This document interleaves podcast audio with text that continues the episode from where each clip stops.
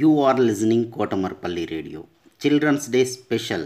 Storytelling and poems reciting competition in English, Hindi and Telugu is being organized by National Council for Teacher Scientists, NCTS India, Lokmark Foundation, ELTA Warangal Urban and Kotamarpalli Radio for students.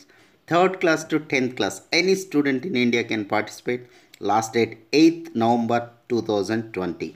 Further information contact Mrs. Umarani through email cdays2020 at gmail.com cdays2020 at gmail.com don't forget to enroll Good morning to one and all. My name is E. Ganesh. I am studying 9th standard. My school name is TSMS Model School, Irkot, Siddipet. I am saying about story. Story name is a speech of Subhash Chandra Bose. Brave soldier, today you have taken an oath that you will give fight to the enemy till the last breath of our life under the national tricolor. From today, you are the soldier of the Indian National Army.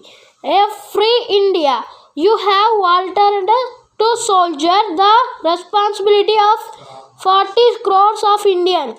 For today, your mind and might and money belongs to the Indian National Friends. You have the honorable to be the honor soldiers of Azad in the Fuzzy. Your names will be written in a history of the free India. Your soldier who is mattered in mattered in the holy war will have to monument in free India. The coming generation will shower flowers on those moments. You are very fortunate that you have got this valuable opportunity to serve your motherland. Although we are performing this ceremony in a foreign land, our head and hearts are in our country.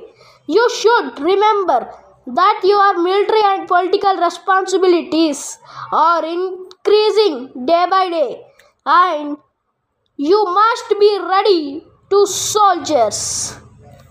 Them completely. The drama of the india independence has been sounded we have to prepare a battle of the end we should prepare ourselves as a earlier possible so that we can perform our duties.